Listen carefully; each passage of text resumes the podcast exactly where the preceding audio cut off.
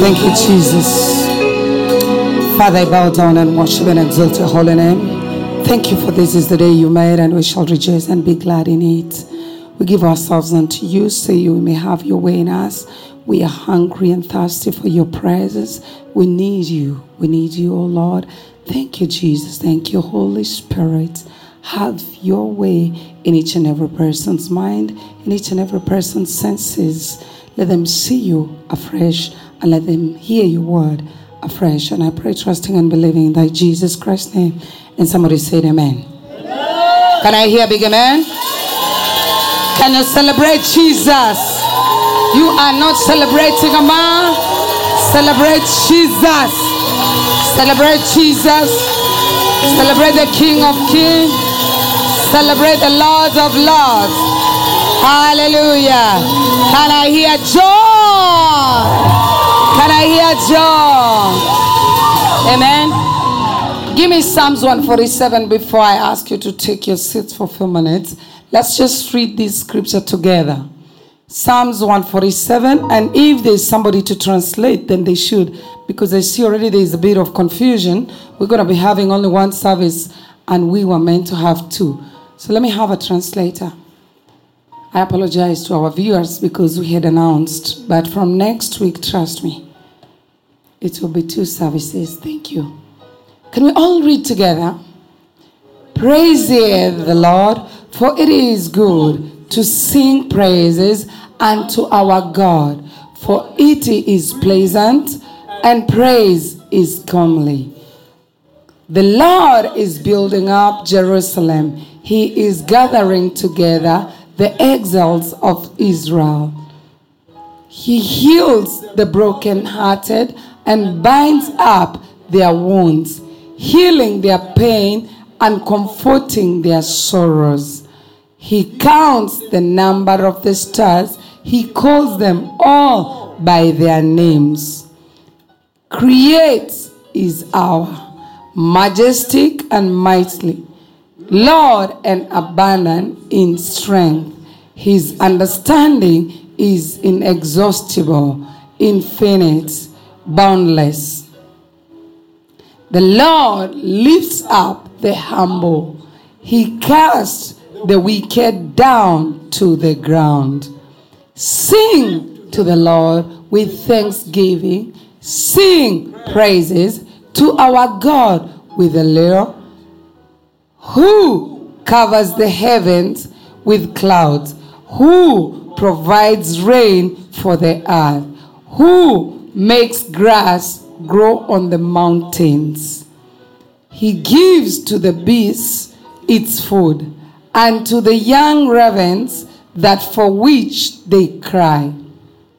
He does not delight in the strength, military power of the horse, nor does he take pleasure in the legs, strength of a man.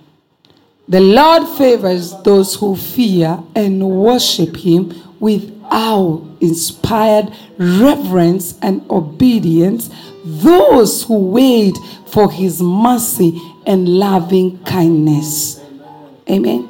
Praise the Lord, O Jerusalem. Praise he, praise your God, O Zion. For he has strengthened the bars of your gates. He has blessed your children with you. He makes peace in your borders. In your borders, he satisfies you with the finest of the wheat. He sends his command to the earth. His sword runs very swiftly. He gives to the earth snow like a blanket of wool. He scatters the frost like ashes. He casts out his eyes like fragments. Who can stand before his cold? He sends out his word and melts the ice. He causes his wind to blow and the waters to flow. He declares his word to Jacob, his statutes and his ordinances to Israel. He has not dealt this way with any other nation. They have not known, understood, appreciated, hindered, or cherished his ordinances. Praise the Lord. Hallelujah. Amen. amen Let's read in Swahili, Tusome verse Kiswahili. 11 and verse 18. mstari wa kumi na na wa kumi na mbili zaburi mia arobaini na saba should i read Yeah, in Swahili. Or we can read it here already. Can we read? bwana huwaridhia wao wamchao na kuzitarajia fadhili zake msifu bwana e yerusalemu msifu mungu wako No, we e already verse 12, and I just needed. Can you put in English verse 11? mstari wa kumi na moja kwa kiingereza Can you translate? bwana huwapa kibali wale wanaomhofu na kumwabudu kwa ibada na katika utii wale wanaomngoja kwa rehema zake na upendo na ukarimu wake Verse 18. 18 analituma neno lake na kuyeyusha barafu anasababisha upepo wake kuvuma na maji ya bahari kutiririka Okay, thanks. So here we see in verse 18, the Bible tells us mstari wa 18 biblia that God sends His word. mungu hulituma neno lake And that means when the word of the Lord comes to us, ina maana neno la mungu linapotujia it can melt the ice. linaweza kuyeyusha barafu It can melt that life you've been going through. linaweza kuyeyusha maisha unayopitia So there is nothing too hard. hakuna kilicho kigumu Through the word of a the word of a prophet, kupitia neno la nabii sent through God, lililotumwa kupitia mungu it can change your life. linaweza kubadilisha maisha yako Because God Sababu Mungu out. analituma That means He's not the one to speak to you directly. sio yeye anazungumza na wewe He moja kwa He moja sends out His word. analituma So neno we already have His word in scriptures. tayari neno lake tunalo So He sends it out. Kwa hiyo So when analituma God wants to send His word Ana- out, anapotaka He kulituma neno will lake appoint somebody, atamchagua and this person will speak that word na huyu mtu for ataongea hayo a maneno season, kwa wakati for a time, kwa wakati for a purpose, kwa kusudi and then it will be fulfilled to somebody. alafu litathibitika kwa mtu So today's word kwa hiyo neno la leo. for everybody. sio kwa ajili ya kila mtu. God has sent out His word lakini mungu kalituma neno lake. somebody's eyes here, kuyeyusha barafu ya mtu hapa somebody's story, kubadilisha historia because He's our good kwa sababu yeye ni mungu wetu He will change your world. He will change your world. atabadilisha He neno will lako. change your life atabadilisha maisha through His word. kupitia neno lake.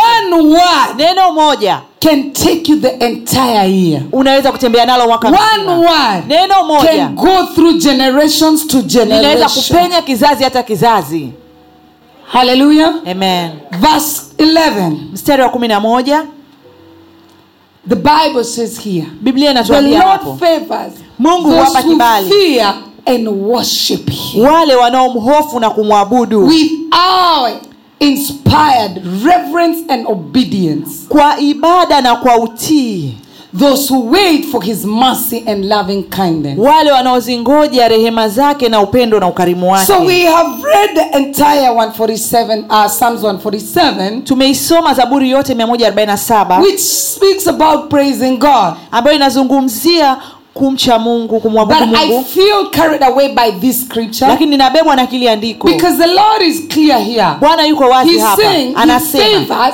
anawapa kibali fear wale wanaomhofu and worship Him. na kumwabudu That means Ina maana, God's favor kibali cha Mungu go to everybody. kinaweza kisienda kwa kila mtu So we can come in a service like this, tunaweza kuja kwenye ibada kama hii. We worship God, tunamwabudu mungu. But favor Lakini goes kibali to those kinaenda kwa wale who fear Him Wanaomhofu worshiping Him. na wanaomwabudu.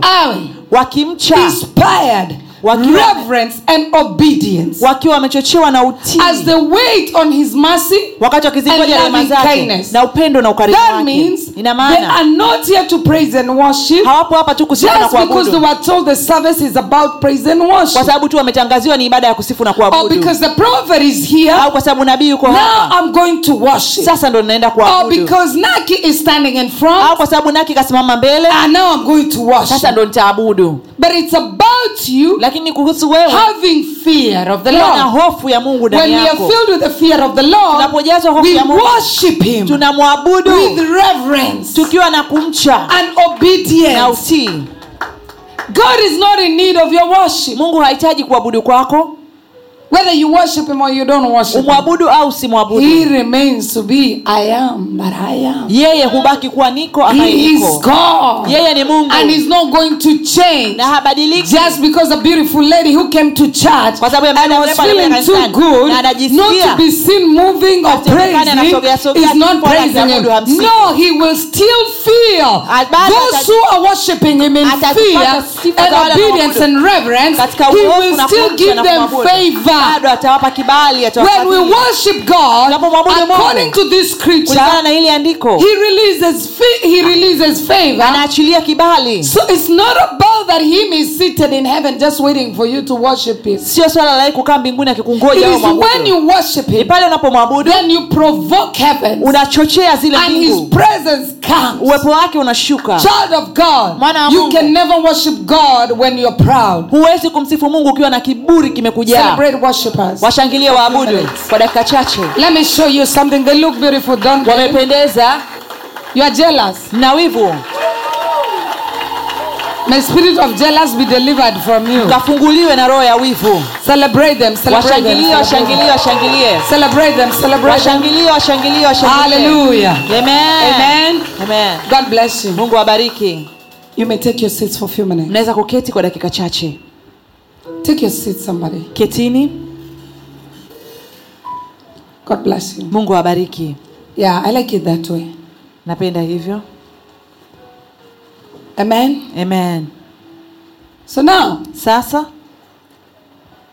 when we worship God, tunapomwabudu mungu how does the favor come? kibali kinakujaje kujaje sasa through His presence falling on us. kinakuja kupitia uwepo wake unaposhuka kwetu So, how can you enter the presence of God with praise? unawezaje kuingia uweponi mwa mungu kwa sifa The Bible says in the book of Psalms 100, verse 4 zaburi mia ingieni malangoni kwake kwa shukrani and into His courts na malangoni praise. kwa sifa Be thankful unto Him mshukuruni and bless His name. na mlibariki jina lake So, the presence of kwa hiyo uwepo wa is mungu brought about through praises. unaletwa kupitia sifa Amen. amen When we praise and worship, tunaposifu na is kuabudu the secret that the modern church has learned. Ni, kani, ni asiri ambayo kanisa la sasa limejifunza Hallelujah. amen But the only worry is Lakini hofu ni moja tu. think praise and worship is the end and they no longer pray. wengine wanafikiri kwamba kusifu na kuabudu ndo inatosha hivyo hivyo hawaombi tena So don't confuse things here. msichanganye You still need to pray. bado unahitaji But you need to set a time lakini lazima utenge wakati praise and worship. wa kusifu na And that is why we have come here today. na ndio maana tumekuja hapa We have set and dedicated this Sunday for just praise and worship. tumeitenga jumapili hii kwa ajili tu ya kusifu na But we need to be reminded lakini lazima why should we worship? kwa nini tuabudu? And how do we get the presence of God through the worship? tunapezaje kuuona uwepo wa mungu kupitia That's why I am here na ndio maana nabii uko as your prophet kama nabii. to remind you kutukumbusha. why it is key kwa nini ni for you to set a time to praise and worship God. kutenga muda wa kumsifu na kumwabudu It is very important. ni muhimu So we are here to look at how tunakuja hapa kuangalia ni kwa namna and what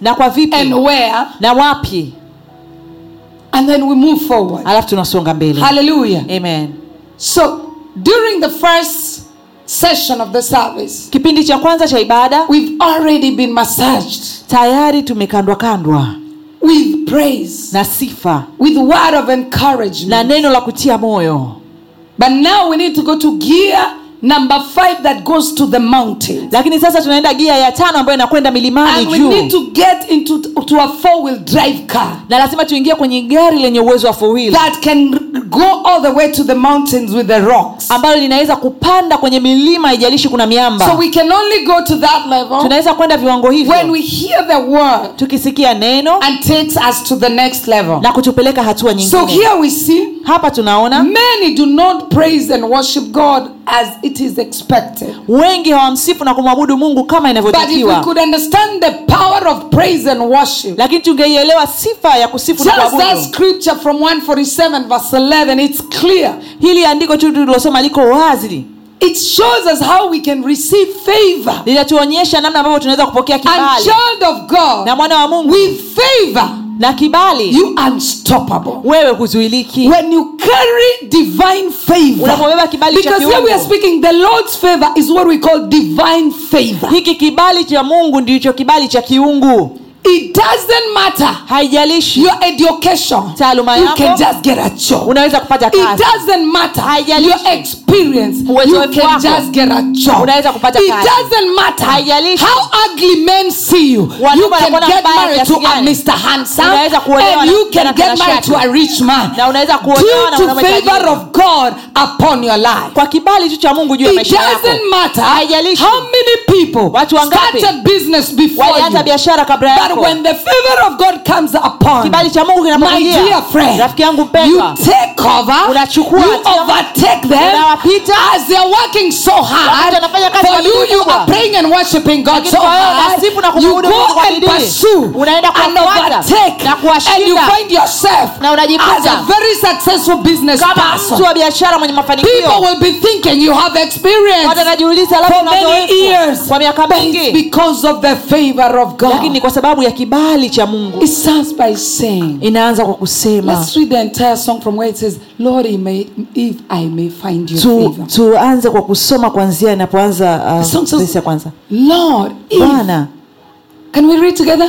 Lord, if I find favor in your sight, Lord, please hear my heart's cry.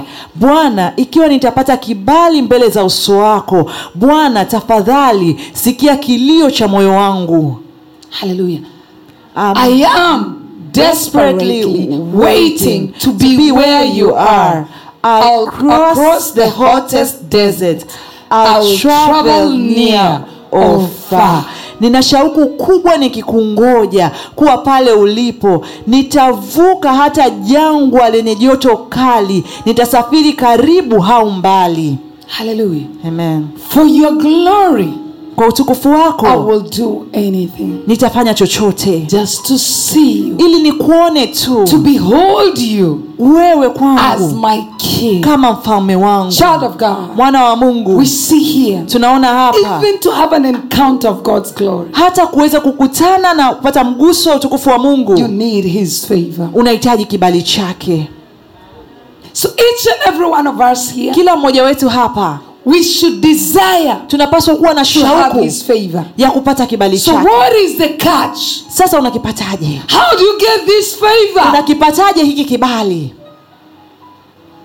For today, kwa leo the Lord is telling us bwana anatuambia from the scripture on 47 verse 11, kupitia ile zaburi 14711 it is through the worship. ni kupitia kuabudu. It is how we're going to be filled by his fear. Ni namna ambavyo tutajazwa na hofu and yake worship him na with reverence kwa and kumcha obedience. na utii as we wait for his mercy. wakati tukizingoja rehema zake That means there's no shortcut today. ina maana hakuna njia ya mkato This is the leo word of the Lord that has come to me as the prophet. hili ni neno limemjia nabii kwa ajili ya ibada ya leo You need unahitaji to reverence kuwa na kumcha mungu in true and in spirit. katika kweli na katika roho Many of us, wengi wetu I am not here hayupo hapa standing all, uh, before all of you. mbele yetu sisi and those who are watching us on social na wale wanaotutazama kwenye mitandao thousands of them, maelfu yao.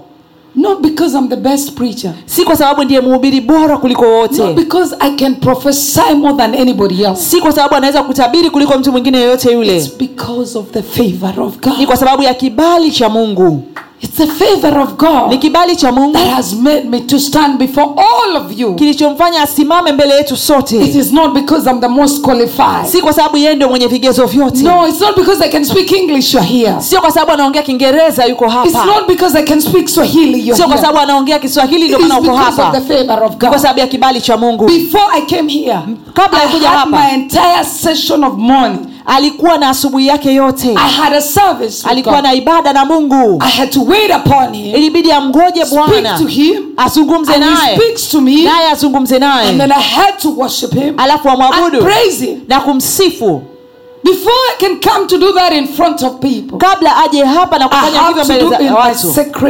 lazima afanye katika chumba chake cha siri That is where my secret hapo ndipo siri yake of favor of God upon my life. ya kibali cha mungu juu ya maisha So yake now it doesn't matter Kwa hiyo haijalishi. how people can fight you, Namna watu wanaweza they kupinga, namna wanaweza kukusema When you have divine favor unapokuwa upon na your kibali cha kiungu juu ya maisha yako of God, Wana wa Mungu. they will talk, wataongea and as they talk, na wanapoongea you are eating, you are getting good health, unapata afya you are dancing for Jesus, unamchezea yesu you are moving forward, Unasonga you are thinking, where is my next conference? unajiuliza "Eh, mkutano ujao wapi tena inakuwa As they plan to bring you down, wanapojipanga kukushusha chini you are in praise. Upo katika you are in worship. Upo katika the favor of God is upon bali cha Mungu kiko juu you are doing with obedience. Kwa sababu You unafanya kwa are not doing to show people I can worship. Haufanyi kama maonyesho kwa sababu. Unafanya. because you have understanding. Kwa sababu It is about me Ni kuhusu and my mimi God. na Mungu It's wangu. about His presence in my life. katika And this is my protection.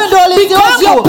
Kwa sababu ulinzi wako unahitaji kibali How do you get protected unalindwaje sasa? enemies? Kutoka kwenye maadui zako. Consuming you, kukumeza. Consuming your wealth, kumeza utajiri wako. Bringing you down. Wakukushusha with the chini. gifts God has given you, Na karama Mungu bringing alizokupatia. down your assignment. wakishusha chini jukumu lako. Because when the favor of God is upon, kibali cha mungu kiwa juu yako. Nobody can bring down your Hakuna anaweza kukushusha jukumu lako. bring down your Hakuna anaweza kushusha chini jukumu Nobody can bring down your Hakuna marriage. anaweza kushusha chini Nobody can bring down your job. Nobody yako. Can bring down your academics. taaluma yako Why? Kwa nini? When the favor of God is upon, kibali cha mungu kiwa juu yako men will favor you. wanadamu watakupata utapata kibali mbele za wanadamu You will come here for the first time. utafika hapa kwa mara ya kwanza You will receive a prophecy. utapokea And there's somebody who's been here na kuna mtu alikuwa hapa kwa miezi hajawahi kupata hajawahi kupata chochote encounter, lakini wewe mguso wako wa Rema, kwanza katika rema unapokea unabii your first appointment to the prophet, kukutana kwa mara ya kwanza tu ana kwa ana na nabii we are not postponing it. The prophet is available. Come. nabii anapatikana anakwambia njoo There's somebody who's been coming to look for me. kuna mtu amekuwa akimtafuta nabii But every time they come, lakini kila wakati wakija tunapitana tu. Ni huyo mtu hana kibali kwa Bwana. it is because that person has lacked favor before the lord. When the favor of God comes for you, kibali cha mungu kinapokujia. leave your home to go for a meeting. unaondoka nyumbani kwenda kwenye mkutano. It doesn't matter. Haijalishi how busy that person is. huyo mtu God will hold that person mungu atamshikilia huyo mtu with all sort of excuses na sababu mbalimbali just to wait for you. ili akungoje And you are late. na umechelewa person will be there. lakini huyo mtu atakuwepo When the person hears so and so is here, akisikia fulani yuko hapa like, oh, he's very "Oh, lucky. ana I was about to leave. nilikuwa naondoka Actually, I'm just waiting for one call so I can leave. nilikuwa nasubiri tu simu My moja dear niondoke child of God, Mpendwa that Mungu. person is not going to leave until your meeting is over with that person. Is na when they receive a call. Atapokea simu. now. Nenda I am talking to somebody who needs na God's favor. You need God's favor through your worship today to take you through the month of February, to take you through the month of March, to take you through all the way to Kupeleka mpaka Disemba. will need favor. Unahitaji And the kibali. favor of God Na kibali cha mungu bring favor in the sight of kitaleta kibali mbele za macho ya wanadamu The book of Esther is very clear. kitabu cha esta kipo wazi wherever Esther went, anasema popote esta alipokanyaga favor alipata in the kibali sight of the king mbele za macho ya and in the mfalme sight of men. na mbele ya macho ya wanadamu We need, tunahitaji we need favor in the sight of men. tunahitaji kibali mbele za macho ya watu They are the ones we need to help us. hao ndio tunawahitaji ili watusaidieunapobeba you watusaidie carry the favor, unapobeba kibali nitakutuma I'll send you. And nitakutuma I release you with the favor. na nakuachilia na kibali rafiki yangu mpendwa something that took somebody one year kitu kilichomchukua mtu mwaka mmoja to get an answer. Utaingia katika The ofisi first day you Siku get ya a kwanza, positive answer. unapata The jibu next day chanya you're told mara ya pili unaambiwa All njoo the answers are there. Majibu yote yanatoka. Kwa wakati. Kasi ya ajabu ya kwa nini Favor. kibali Divine favor. kibali cha kiungu And the devil na ibilisi knows this secret. anaijua hii siri. More than many Christians. zaidi ya wakristo wengi. Because if Christians knew kama wakristo wangejua the power of worship, nguvu ya kuabudu. If we knew the power of worship, kama tungejua nguvu ya kuabudu. you will not be traveling looking for prophets in the everywhere in this nation and outside the nation. hautakuwa mtu wa kusafiri sehemu mbalimbali kutafuta manabii I'm sorry, me, I don't like people being my slaves. hapendi watu wawe watumwa wake So me, I teach you how to fish. kwa hiyo yeye anakufunza namna ya welcome if you want to be my slave. lakini karibu kama unataka kuwa mtumwa wake Headache, prophet. unaumwa kichwa nabii yuko wapi Your boss has attacked you, prophet. bosi wako akushambulia kidogo nabii yuko wapi You did not go to toilet for two days, prophet. Me. chooni siku mbili nabii niombee You will never mature. hautakuwa You need to understand unahitaji the kuelewa concept of the kingdom of God uh, taratibu za ufalme wa mungu na utamaduni wake protocols. kuna utaratibu One of the biggest secrets moja ya siri kubwa of the kingdom of God ya ufalme wa mungu it is to walk with His favor. ni kutembea na kibali chake You need God's favor. Unahitaji kibali cha for whatever it takes. chochote kile to kitakachokuwa. mgeukie jirani Tell your neighbor, neighbor, mwambie jirani. For whatever it takes, kwa vyovyote vile. you need God's favor. unahitaji kibali cha mungu. So you better be ready kwa hiyo bora uwe to tayari worship Him well kumwabudu vizuri obedience kupitia utii and reverence, na kumcha. And you will receive the favor. na utapokea kibali. So there's a secret there. Kwa hiyo kuna siri hapo imewekwa that we need to worship Him. Tunahitaji kumwabudu. number one, cha kwanza with His fear. tujazwe na hofu yake How do you worship God well with reverence when you don't fear Him? unamwabudu vipi mungu kwa kumcha wakati humuhofu You know, we fear our prophets more than we fear God. tunamhofu nabii kuliko hata tunavyomhofu mungu Church kanisa fears apostles, linaogopa mitume fears prophets more than they fear Lord. kuliko wanavyomhofu mungu Change. badilika Fear the Lord. mhofu bwana The fear, of, the fear of the Lord. hofu ya bwana It is the beginning of your doors opening. ni mwanzo wa malango yako kufunguka Fear of the Lord will give you wisdom. Hofu ya mungu itakupa hekima Fear of the Lord will give you knowledge. itakupa maarifa Fear of the Lord will give you visions of how you gonna take the 2023 down. itakupa maono ya namna ambavyo unaweza kusonga katika hii kuishusha So chini elfu mbili it's clear here, iko wazi according to the scripture. kulingana na andiko We've seen a few things. tumeona vitu vichache We have seen number one, tumeona cha kwanza we need the fear of the Lord. tunahitaji hofu ya mungu And then we need to worship Him tunahitaji kumwabudu with our, kwa kumcha with our inspired reverence. na, ku, na kuamwabudu So we need, here, number one, cha kwanza we need to be filled with the fear of the Lord. tujazwe hofu ya mungu Number two. cha pili Worship Him mwabudu with our expi- uh, uh, inspired reverence. kwa uh, utii uliojaa hofu And num- uh, number three, cha tatu obedience. utii And this is the most difficult thing. na hiki ndicho kigumu kuliko vyote Obedience will give you miracles. utii utakupa miujiza So number three is obedience. cha tatu ni utii Number four, cha nne it shows us now how you close it. inatuonyesha sasa namna gani tunafunga You might just say these three things, they are okay. unaweza kusema hivi vitatu viko sawa vinatosha lakini those who anasema wait for his mercy, wanaozingojea rehema zake kindness. na fadhili they are zake also open to that favor. na wao pia wanapata hicho kibali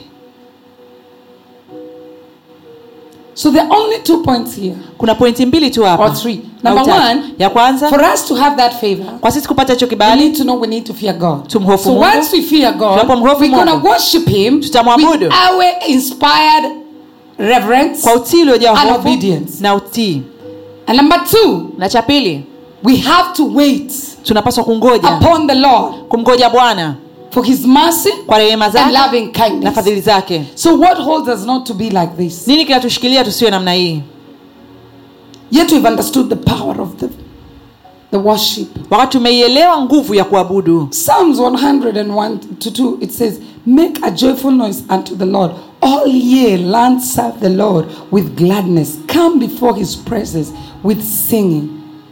Mfanyieni bwana shangwe dunia yote. Mtumikieni bwana kwa furaha. Njooni mbele zake kwa kuimba. We need to understand that God enjoys his children when they move to him joyful in mungu, praise. Mungu anafurahishwa watoto wake wanavyomsogelea wakiwa wamejazwa na furaha na sifa Don't allow religion to hold you from dancing for Jesus. usiruhusu dini kushikilia usimchezee yesu Where we are coming from, tunapotoka it was almost a sin to be seen dancing for Jesus. ilikuwa ni kama dhambi ukimchezea yesu Because you needed to sing like this. kwa sababu unahitaji kuwa na utaratibu fulani ukitulia lakini hiyo imevunjwa David broke that. daudi alivunja hilo tunamwona praising God akimsifu mungu until all his clothes are torn down. mpaka mavazi yake yakachanika So you can't say you can't dance, and yet we see here huwezi ukasema huwezi kucheza wakati tunaona hapa David was a king daudi alikuwa mfalme and he was highly anointed. na amepakwa mafuta And even the word says na hata neno linasema the only man after God's heart. alikuwa ndio mtu pekee anampendeza mungu hakuna kuingia kokote says andiko linasema of a man after God's heart. mwanadamu aliopendeza moyo wa mungu Nowhere else. Show me. hakuna kwingine nionyeshe Only where it speaks about David. ni pale tu inapomzungumzia So that means ina maana that means ina maana if you want to be in this area or you want to have this heart for God, you need to connect with this anointing of David of praise. kama unautaka huu moyo wa mungu jiungamanishe na huu upako wa daudi wa sifa What made David to be different? nini kilimfanya daudi awe tofauti David daudi did not see himself highly anointed than anybody else. hakujiona yeye ndo amepakwa mafuta kweli kweli kuliko kila mtu He knew everything in his life alijua kila kitu kwenye maisha yake was about God. kilikuwa kinamhusu The mungu scripture here says, andiko hapa But now your kingdom shall not endure. Na The Lord has sought out for himself a man, David, after his own heart. And the Lord has appointed him as a leader and a ruler over his people because you have not kept obedient. You have not obeyed what the Lord commanded you. So when God commands you and you disobey, mungu akikuamuru na ukakosa kutii he will take you out.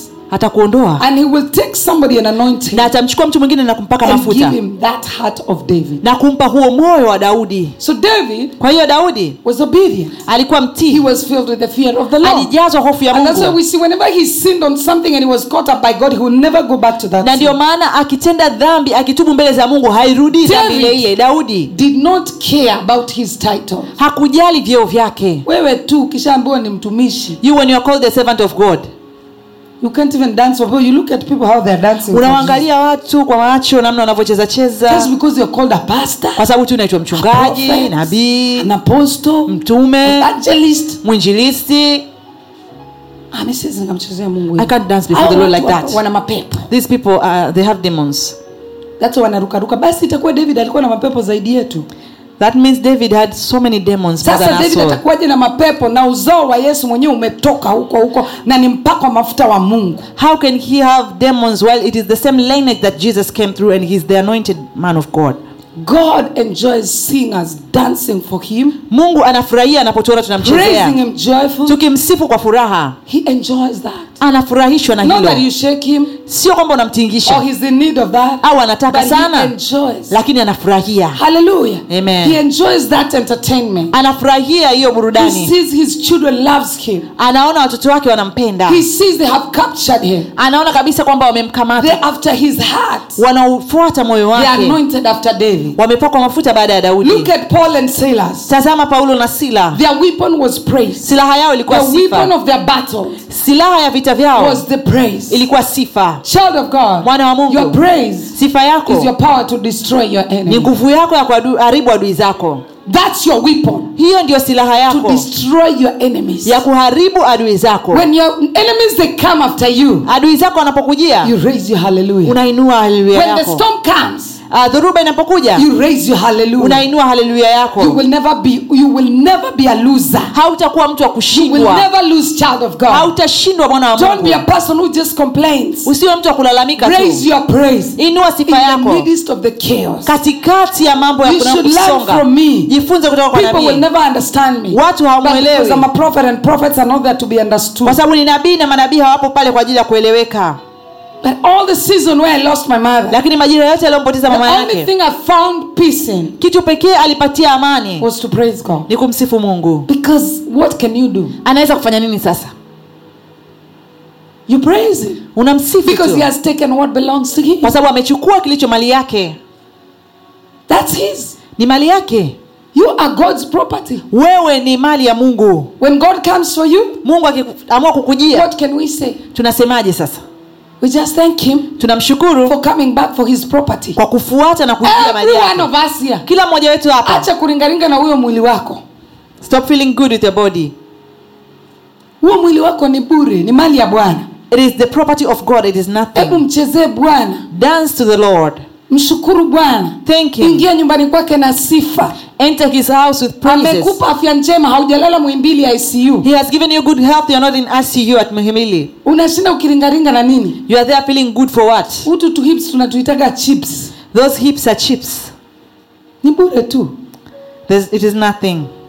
Si kila chips unakula? Kesho hivi.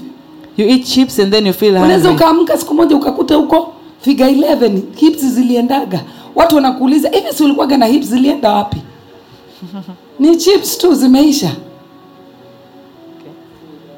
Kwa hiyo nini kinaweza kikakuletea kikwazo ukashindwa kumsifu bwana? What can restrain you from praising god? What is it? Kitu gani hicho? Is it your voice? Sauti yako? You think these worshippers the way they have nice voices most of them they'll never even see heaven wengi wao waabudu na sauti zao nzuri wengi hawataiona mbingusio watoto wa children warema. na watabiria mtaenda mbinguni.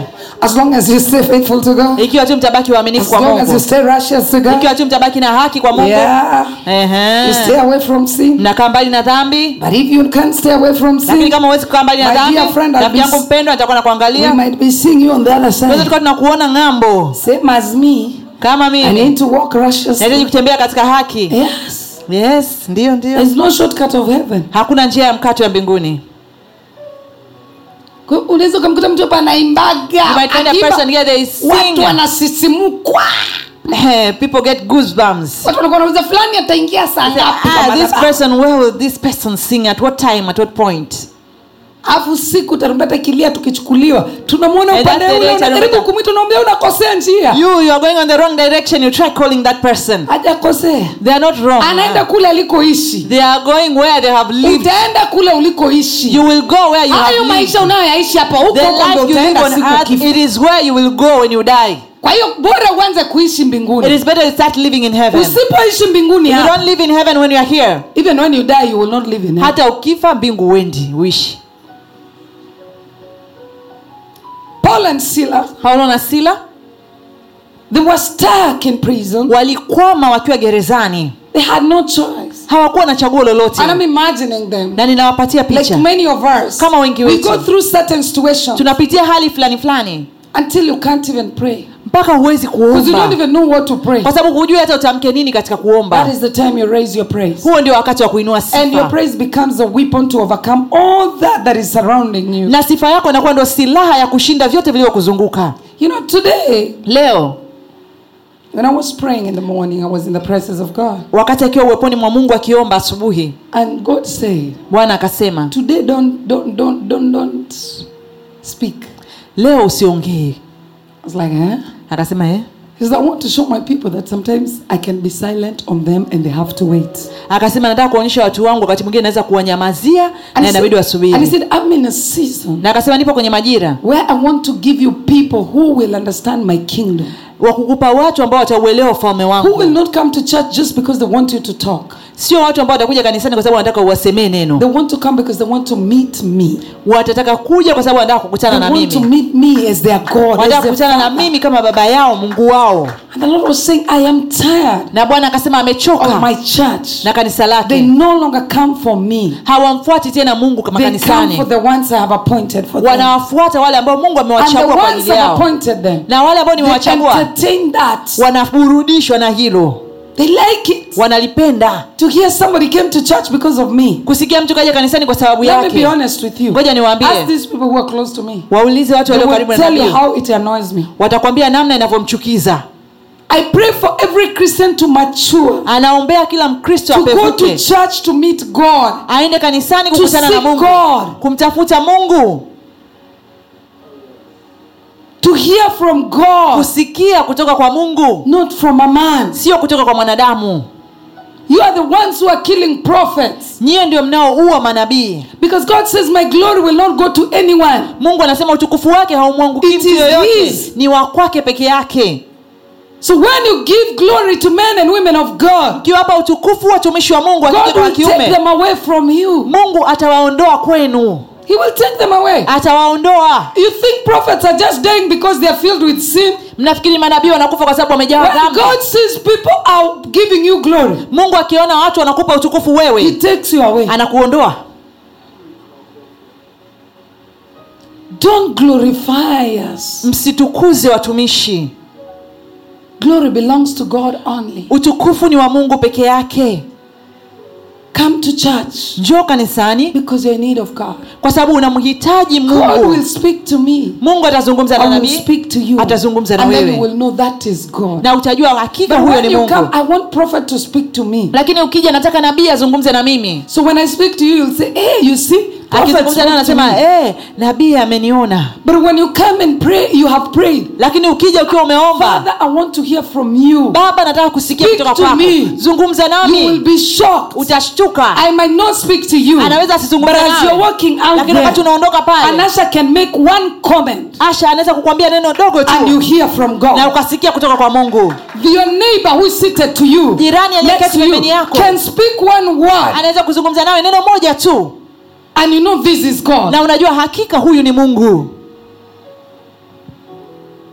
Ask yourself, jiulize me as your prophet, mimi kama nabii wenu when I'm coming to church, nabii anapokuja I come so who can speak to me? anakuja ili nani azungumze Because naye all of you are expecting me to speak to you. kwa sababu wote So tunakuja nabii azungumze naye nani azungumze naye sasa So imagine if I was depending on men to speak to me. kama yeye angekuwa anategemea wanadamu wazungumze naye I'll not have a word to give him. asingekuwa na neno la But I depend on Holy Spirit. lakini anamtegemea to roho mtakatifu speak to me. kuzungumza naye And he can use anyone here. na anaweza kumtumia yeyote hapa I've seen many times ameona mara nyingi when I pray and I hear from God. akiomba na And then kutoka one kwa of my mungu daughters or sons, we are talking like this. They give me the word. na my mmoja husband. wa mabinti au vijana wake anampa neno Even my husband. hata mume wake Even my daughters. hata mabinti zake My children can give me the watoto wake wanaweza kumpa When you depend more of God, ukimtegemea mungu you come here. Unakuja hapa find me prophesying more. utakuta akitabiri zaidi Because you did not expect me to speak to you, you expected God to speak. So God will come to me and I will speak to you more. kwa sababu haukumtegemea mwanadamu akuzungumzia ile ulimtegemea mungu na mungu atamtumia nabii kuzungumza nawe So Paul and zaidi Silas, paulo na they had no choice. hawakuwa na uchaguzi They had to wait ilibidi wangoje wamsikie mungu And as they had been waiting, na wakati wakingoja Wakaona tumezungumza na Mungu. wakati wa kuinua sifa. walipoinuka katika sifa the Bible says biblia inasema it came like an earthquake. ilikuja kama tetemeko la ardhi likatikisa mikuta prisons was broken jela ikaanguka as they chini were praising. wakati wakisifu And they walked out and without any hurt, any pain. na wakatoka pasipokuwa na maumivu au They kuumia did not have kokote even a slight wound. hawakuwa hata na kidonda kidogo They walked free wakatoka huru through the praise. kupitia sifa Hallelujah, somebody. Hallelujah.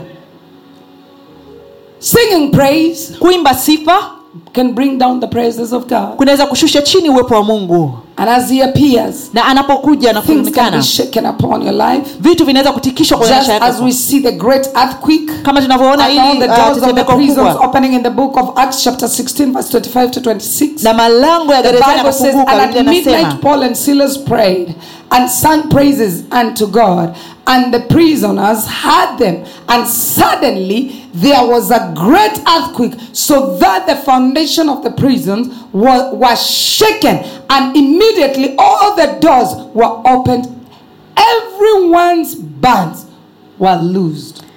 Lakini panapo usiku wa manane paulo na sila walikuwa wakimwomba mungu na kumwimbia nyimbo za kumsifu na wafungwa wengine walikuwa wakiwasikiliza.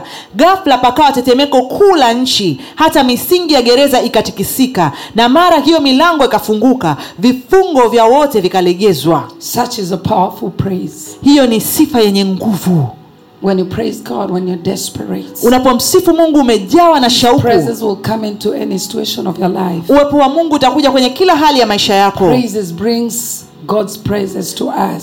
sifa inaleta uwepo wa mungu kwetu Never underestimate usi, usipuuze the power of praise. nguvu ya sifa Turn to your neighbor. mgeukie jirani yako Tell your neighbor. mwambie jirani Never, kamwe ever kamwe. Underestimate. usipuuze. Never, ever. Kamwe. Underestimate. Usipuuze au kuishusha the chini. power of praise. nguvu ya sifa. T- say it again now. mwambie tena. Turn to your other neighbor. mgeukie jirani mwingine aliyeko Tell nyuma your neighbor. mwambie You're jirani about to encounter God's praises. Unakwenda sasa kukutana na uwepo wa mungu through your praise. kupitia sifa yako Arise with your praise. inuka na sifa yako Don't be hindered by anything. usizuiliwe na chochote Tell your neighbor, mwambie jirani neighbor, don't let me usiniruhusu hinder your praise. nizuie sifa You yako better praise your God, bora umsifu Your mungu wako muumbaji with wako that you are. na vyote ulivyo navyo And today, na leo will live here utaondoka hapa with favor na kibali and a weapon na to silaha destroy ya kuharibu every situation kila hali that is taking away your peace, inayoondoa that amani is yako taking away your joy. inayoondoa furaha yako In Jesus Christ's name. katika jina la yesu kristo Amen. amen Quickly, haraka haraka I want you to understand nataka uelewe pride can hinder the presence of God. kiburi kinaweza kuzuia uwepo wa mungu The Bible says in the book of Psalms 31, verse 19 to 20. zaburi 31 But how 19, great is thy 20. goodness, which thou hast laid upon up for them that fear thee, which thou hast wrought for them that trust in thee before the sons of men. Thou shalt heal them in the secret of thy praises from the pride of man. Thou shalt keep them secretly in a pavilion from the strife of tongues. Uh, ukisoma zaburi ya 31 ishirini inasema utawasitiri na fitina za watu katika sitara ya kuwapo kwako utawaficha katika hema na mashindano ya ndimi bwana ahimidiwe kwa maana amenitendea fadhili za ajabu katika mji wenye boma Amen. Amen. Psalms 31, verse 19 to 20. Uh, 19 ishirini zaburi ya 31 Psalms 31, zaburi 31, verse 19 to 20. 19, I wanted us to read with a better version because this is my version. When I'm, I'm doing word by myself, I use this version. But now let's read with the, no, with the other version. Tusome uh, kwa tafsiri nyingine ya biblia Are you there, somebody? zaburi 31 19 20 Verse 19 to 20. 19 20 Are you there? umefika Verse 19, somebody who is the 19 system. Na Let's read 20 together. tusome pamoja How great is your goodness, goodness. which you have stored up for those who reverently fear you, which you have prepared for those who take refuge in you before the sons of man. Uh-huh. In the sacred place of your presence, you hide from them, them from the plots and conspiracies of man. You keep them secretly in a shelter pavilion from the strife of tongues. So God's presence Kwa hiyo uwepo wa is not just found anywhere. haupati tu kila mahali. Amen. Amen. The secret of God's presence Siri ya is uwepo wa that God Mungu hides his beautiful presence and glory away from the pride and wicked men. ni pale Mungu anapofisha uzuri wa utakatifu wake kati ya wale wanadamu ambao wana kiburi. Understand glory of God is aligned with his presence. Uh, utukufu wa Mungu unaandamana na uwepo wake. Amen. When the glory of the Lord comes, Utukufu wa Mungu unapokuja, uwepo wake unaingia. you're open to receive the glory. Kama umejifungua The kupokea glory utukufu, can come to anybody. utukufu unaweza kumjia kila mtu, presence doesn't come to anybody. lakini utu- uwepo Unapopokea utukufu wa Mungu na kuukumbatia, and his goodness goes before you, wema wake unakutangulia, presence rests in you. uwepo wake unakaa kwako. Tuko pamoja? So Again, from the first scripture we read, tangu lile andiko la kwanza la zaburi saw 147 those who fear God, tunaona wale and here wanaomhofu it says the same na hapa inasema hivyo hivyo fear, hofu child of God. mwana wa mungu However, we can preach the gospel. haijaishi tuhubiri injili kwa namna gani You need to fear. unahitaji kuwa na hofu You need to fear your God. unahitaji kumhofu mungu wako God is not in a hurry to reveal himself to wicked. mungu hana haraka ya kujidhihirisha kwa waovu He's not in a hurry. hana haraka But you who have known him lakini wewe uliyemjua fear him, na unamhofu he really wants to come and show up. anataka kuja kujionyesha He wants you to know him. anataka He wants you to possess anataka umiliki all that he has for you. vyote alivyo navyo kwa ajili yako So it is not about raising our hands up. kwa hiyo haihusiani na swala la kuinua mikono juu mungu anautazama moyo How do you fear him? unamhofu kwa kiwango How gani can you say you fear God? unawezaje kusema unamhofu mungu While you come here in church, wakati unakuja kanisani dress so cool, umevaa vizuri looking like holy of the holiest. unaonekana mtakatifu wa watakatifu But in the night you are sinning and you knew, and you know very well you are sinning. na usiku umetenda dhambi za kutosha na ukijua unatenda dhambi unajua kabisa It's not a sin that you didn't know. You know. sio dhambi ambayo hukujua unaijua The presence of God will hide. uwepo wa mungu utajificha You have to stay away from sin. lazima ukae mbali na dhambi. What helps us to stay away from sin is the fear of the Lord. kinachotusaidia kukaa mbali na dhambi ni hofu ya mungu. Hallelujah. amen. My husband is always telling me this. Kuna mtu huwa anamwambia mara zote mume that for a man to cheat kwa mwanaume kuweza kumsaliti mkewe au mke kumsaliti mume. about the wife, sio swala la mke. It's about him. ni kuhusu It's yeye you making a ni decision wewe kufanya maamuzi. That one, one woman is enough for me. kwamba mwanamke mmoja ananitosha. It is not about my wife knowing. sio kwamba mke wangu anajua. But of course, it is nice if your wife knows that you're faithful. lakini ni muhimu mke wako akijua kwamba wewe ni But the first person who needs to know lakini mtu wa kwanza anapaswa kujua ni wewe na mungu that you are faithful kwamba wewe ni to mwaminifu your partner. kwa mwenza wako Hallelujah. amen Because you can be a man Unaweza kuwa mwanaume home every day, 5 in the evening, anaenda nyumbani kila siku za kumi na moja jioni but you disappeared somewhere in the office. lakini ulipotea hapo kwenye muda Or you even abused people in your office. au ukafanya mabaya ofisini kwa watu. You made out to the woman there. Ukafanya mapenzi na mwanamke that you're huko home looking, all the best father to lakini nyumbani wewe ndio baba bora watoto mume bora. So whom are you cheating? unamdanganya nani sasa? You're not cheating on your wife. haumdanganyi mke You're cheating on yourself and God. unajidanganya mwenyewe na mungu wako. mungu alikuwa na wewe.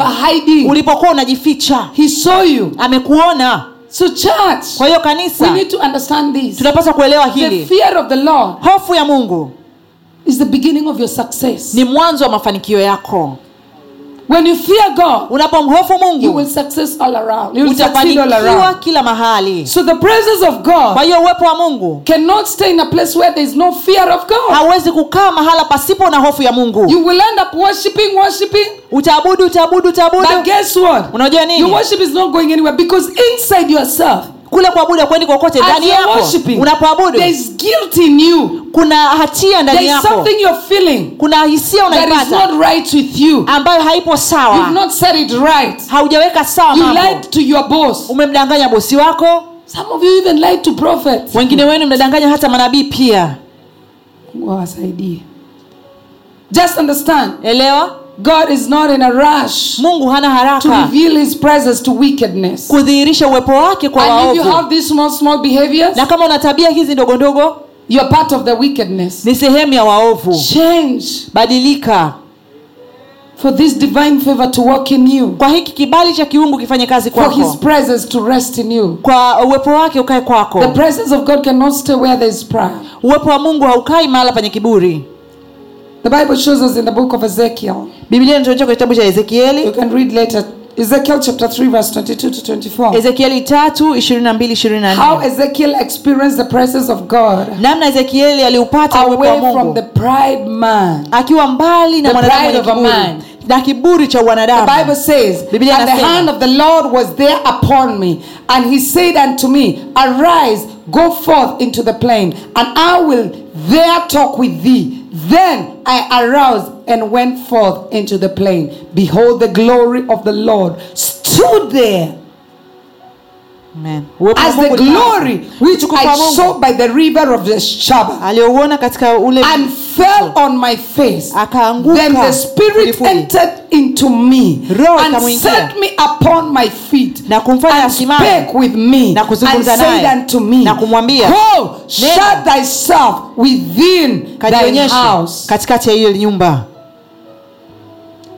When the presence of God comes, Uh, uwepo wa mungu unapokuja definitely His glory is there. utukufu wake unakuwa hapo hapo You cannot have the presence of God hauwezi kuwa na uwepo wa mungu and His glory is not there. na utukufu wake ukawa haupo Before I confuse you, kabla ni wachanganye understand. elewa All I'm trying to say here, nachotaka kusema hapa we need to we need to worship God tunahitaji kumwabudu in mungu truth and in spirit. katika kweli na katika roho We need to be filled by His fear. tujazwe na hofu It yake is not about men. sio swala la It is wanadamu about God. ni kuhusu And we need to do with obedience. na tufanye haya yote kwa utii Hallelujah. Amen. We need to praise God tumsifu mungu with all that we are. kwa vyote tulivyo navyo Pride kiburi can hinder our praises. kinaweza kuzuia sifa yetu It can hinder our praises and worship from being received. kinaweza kuzuia sifa yetu na kuabudu kwetu So what am I kupokelewa talking here? nazungumzia nini I have showed you nimewaonyesha the, the, the, the, the, advantage of worshiping God faida za kumwabudu mungu in truth and spirit katika kweli na with roho obedience. na utii You will receive divine favor. utapokea kibali cha kiungu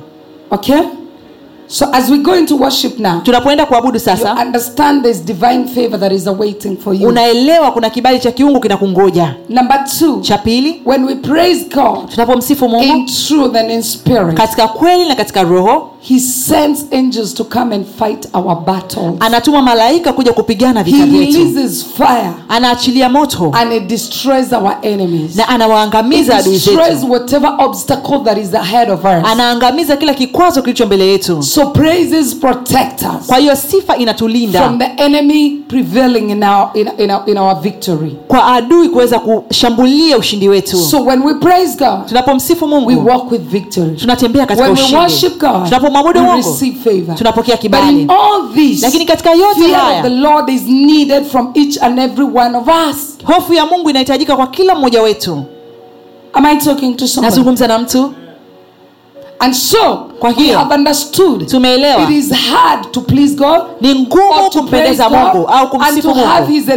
na kupata ule mguso when we are proud. tunapokuwa na So we kiburi need to deal with pride. tukishughulikia kiburi sasa What helped Ezekiel here? kilichomsaidia ezekieli It is because ni kwa sababu of God being here, being with him. mungu alikuwa pamoja The naye Bible here shows us that he experienced the presence of God alipata mguso wa mungu akiwa mbali from the pride of man. na kiburi cha wanadamu So the pride of man Kiba, kiburi cha wanadamu can hold you kinaweza kushikilia from having an encounter. kupata So mguso we see Kwa hiyo he experiences the presence of God. anaupata uwepo wa mungu And when he experienced the presence of na anapopata mguso uwepo wa Mungu. see him being told, Arise. tunaona anaambiwa simama. the scripture says, And the hand of the Lord was there upon me. Na mkono wa Mungu ulikuwa juu said yangu. unto me, na akaniambia inuka We said in this year we have to arise. tulisema mwaka huu lazima tuinuke So you need to arise in your praise. inuka mahala You need to pako arise in your worship. inuka katika kuabudu So he was told, Arise. akaambiwa There is something I was teaching, I think Minister David and, and, and Doreen. Kuna kitu I alikuwa said, anafundisha. God always tells us, Go. mungu huwa anasema wakati wote nenda So this season he's saying, Go. majira haya anasema nenda Arise. inuka Once you arise, you unapoinuka don't stick. Haugandi Hannah was preg- Ha- Hannah was uh, disgraced, ana aliaibishwa despondent akapondwa pondwa kabisa akiwa ame- Depressed. amepata msongo because of not getting a baby. kwa sababu hakupata mtoto But we see lakini tunaona few words maneno machache that brings breakthrough to her. yanayomletea mpenyo The Bible says, biblia inasema and Hannah na hana rose up. aliinuka He rose up. She rose up aliinuka and went. akaondoka So you have to go lazima when you arise. Unapoinuka unahitaji kusogea because if you arise kama ukiinuka and stay in the same place, alafu ukasimama mahala pale pale stagnate. utakwama And there is no difference of you standing up. na hakuna tofauti ya wewe You can as well as just sit unaweza kukaa tu pia because you'll be so tired of standing. utachoka So God wants us mungu anatutaka arise tuinuke and move. na tusonge Amen? Amen. So here we see with Ezekiel. hapa tunaona Ezekiel. he was so arise, aliambiwa go forth Songa. into the plain, nenda and I will there talk with thee. nami nitazungumza nawe katika So each one of us here, kila mmoja wetu already you've taken few actions from me. tayari kuna matendo machache umechukua So I don't have a problem with that. sina tatizo na hilo You arouse umeinuka from your house. kutoka nyumbani You kwako came here. umekuja hapa Those who are watching us, you also aroused Mmeinuka. and decided to be connected. na kuamua I hope you're not cooking at this hour. natumai haupiki wakati upo In ibadani the evening, sometimes it's just fine. jioni ni sawa But when it's time for word, lakini wakati wa you need to be connected with word without doing many things. unahitaji kujiungamanisha na neno pasipokuwa na mambo mengi doctor and you want to hear the word and you have to continue labda kama ni daktari unasikia neno kazi lakini kupika kunaweza kungoja So every one of us, kila mmoja we took the action tulichukua hatua of rising up, ya kuinuka and here we are. na tuko hapa But you have come here. lakini mmekuja hapa Don't just stagnate because you rose Usikwame. from your house to here. kwa sababu umetoka nyumbani kwako kuja hapa You need to do something. unahitaji kufanya kitu So me as a prophet, I'm telling you, kama nabii anatuambia arise, worship your God, inuka mwabudu mungu wako msifu and you will live with favor. na utaondoka na So there's something needed. Ni kitu kile kinahitajika kwa wewe And then when you finish, Alafu kimaliza, I give you a word anakupa I tell you neno go. na kukwambia nenda Amen. amen You are not clapping for me because you don't like deep word. hampigi makofi kwa sababu hampendi neno lenye kina That clap is for jealous people, hayo makofi ni ya watu wenye and it's not for PhD students. na sio kwa wanafunzi wa shahada ya uzamivu for people who are in kindergarten, so they've not understood. waliochekechea sasa hawaelewi Sit down for one minute. keti chini kwa dakika moja So here we see. hapa tunaona He continues. He says, Anaendelea "Then. I aroused, nikainuka went forth into the plain, na kwenda katika and tambarare behold, the glory of the Lord na utukufu wa bwana ulikuwa hapo as the glory Wakati ule utukufu I saw by the river of Cheba." niliyouona And katika I mlima fell onto my feet. I, I fell on my face. nikaanguka Then usoni the Spirit entered into me roho and set me upon na my kunisimamisha feet na and kunisimamisha spake with me Na kuzungumza and nami. said unto me, na kuniambia Go, nenda. Shut thyself within thy house. na ukajionyesha katika ile nyumba So God asked Ezekiel mungu anamwambia to go to a ezekieli place kwenda mahali where he would meet him and minister to him. ambapo atakutana naye na That's what God told kuhudumia today. ndicho mungu alichokwambia leo want hapa nataka kukuhudumia That's why you're here and you're not ndio maana uko else. hapa na uko mahala pengine God wants to popote minister to you. Mungu anataka So when. Ezekiel went to the plain, ezekieli alipoenda He kule saw the glory of akauona God. utukufu wa mungu and that's why I'm here na ndio maana niko hapa to make sure you see the glory of God. kuhakikisha unauona utukufu wa mungu. That's why I've given you this word. na ndio maana nimewapa So as you worship Him in these few minutes, unapomwabudu kwa dakika chache hizi you have so much time to worship Him, una muda mwingi wa to kumwabudu praise Him. wa kumsifu. You may have an encounter with the glory of God. Unaweza kupata mguso wa utukufu wa mungu. And the presence of God. Na uwepo wa mungu should come upon you utakuja juu yako in a marvelous way, kwa namna ya ukuu and the Spirit na roho should enter itaingia and you should have a great encounter. na utakuwa na mguso Put your horn hand on your chest weka mkono mmoja kifuani and raise your left hand. na wa kushoto inua juu I want you to understand nataka uelewe that is our God. kwamba mungu wetu And you have to know completely. na unapaswa kujua He is kabisa our omnipotent. yeye ni mungu ambaye yuko kila mahali yupo kila And mahali is our omniscient. And this omniscient, this means ina maana that He is everywhere. mungu yupo kila mahali He's all powerful. ana nguvu And He zote na anajua kila kitu. And this is the whole truth. na hii ni kweli yote. We have to break this religiousness that makes us not to praise and worship Him. tuvunje hii dini inayotufanya tusimsifu na kumwabudu. We need His praise. tunahitaji uwepo And the wake presence comes as we worship na uwepo unakuja tunapomwabudu. Tunapomsifu. He's our good, faithful yeye ni mungu wetu mwema I mwaminifu want as you're raising, I, I like I like that man. Everybody nampenda fungueni macho yenu Do you see the way he's raising his hand? mnaona anavyoinua mikono This yake thing of you raising your hand half. unanunua mkono nusu uvuke kichwa chako huo mkono unaoinua juu Not unless you have a problem. labda kama una shida na mkono Because after yesterday I saw there are people who can never put their hands on the back. Jana nimeona baada ya jana kuna watu hawawezi kuweka mkono kwenye So I've mgongo also realized there's somebody who can never raise a hand like this. It's okay with nimegundua ni sawa kama uwezi But if kuinua you can mkono ni raise your sawa one hand, your right hand, lakini kama unaweza kuinua mkono wako wa kulia Raise it high and uinue juu juu kabisa juu ya right hand. Do we know what is right hand? tunaujua mkono wa kulia Because we surrender to God with the right hand. tunajiachilia kwa mungu na mkono wa Surrender your right hand to God. ashilia mkono wako wa kulia kwa And I mungu want you na nataka to put your left hand on your chest. uweke mkono wa kushoto kifuani I want you to feel upate hisia that you're reaching up to God, kwamba unamwendea mungu surrendering to Him, ukijiachilia kwake. And you want Him to take your heart, na unataka achukue moyo wako. And you want Him to rest there, na unataka akae hapo. And you want the favor. na unataka kibali. So I want you to speak to your Heavenly Father. nataka uzungumze na baba yako wa mbinguni I was trying to tell you what God told me today not to talk. alikuwa anajaribu kutuambia kitu ambacho mungu amemwambia leo asiongeeilikuwa I came to understand why He said that. It was not that I should not preach, ilikuwa sio asihubiri but He wants you to receive lakini nataka a upokee word from Him. neno kutoka kwake kupitia kuabudu kupitia sifa kupitia muunganiko na tutazama kwenye mitandao God bless you. mungu awabariki Do the same wherever you are. fanya hivyo hivyo popote ulipo tayari unatutazama Now I'm in your service. sasa nipo kwenye ibada people here they're already connecting. They're going to realms. Watu sasa wanaenda kwenye viwango ambavyo So as you are there at home, ukiwa hapo nyumbani raise your right hand inua mkono wako wa and your left hand na mkono wa kushoto.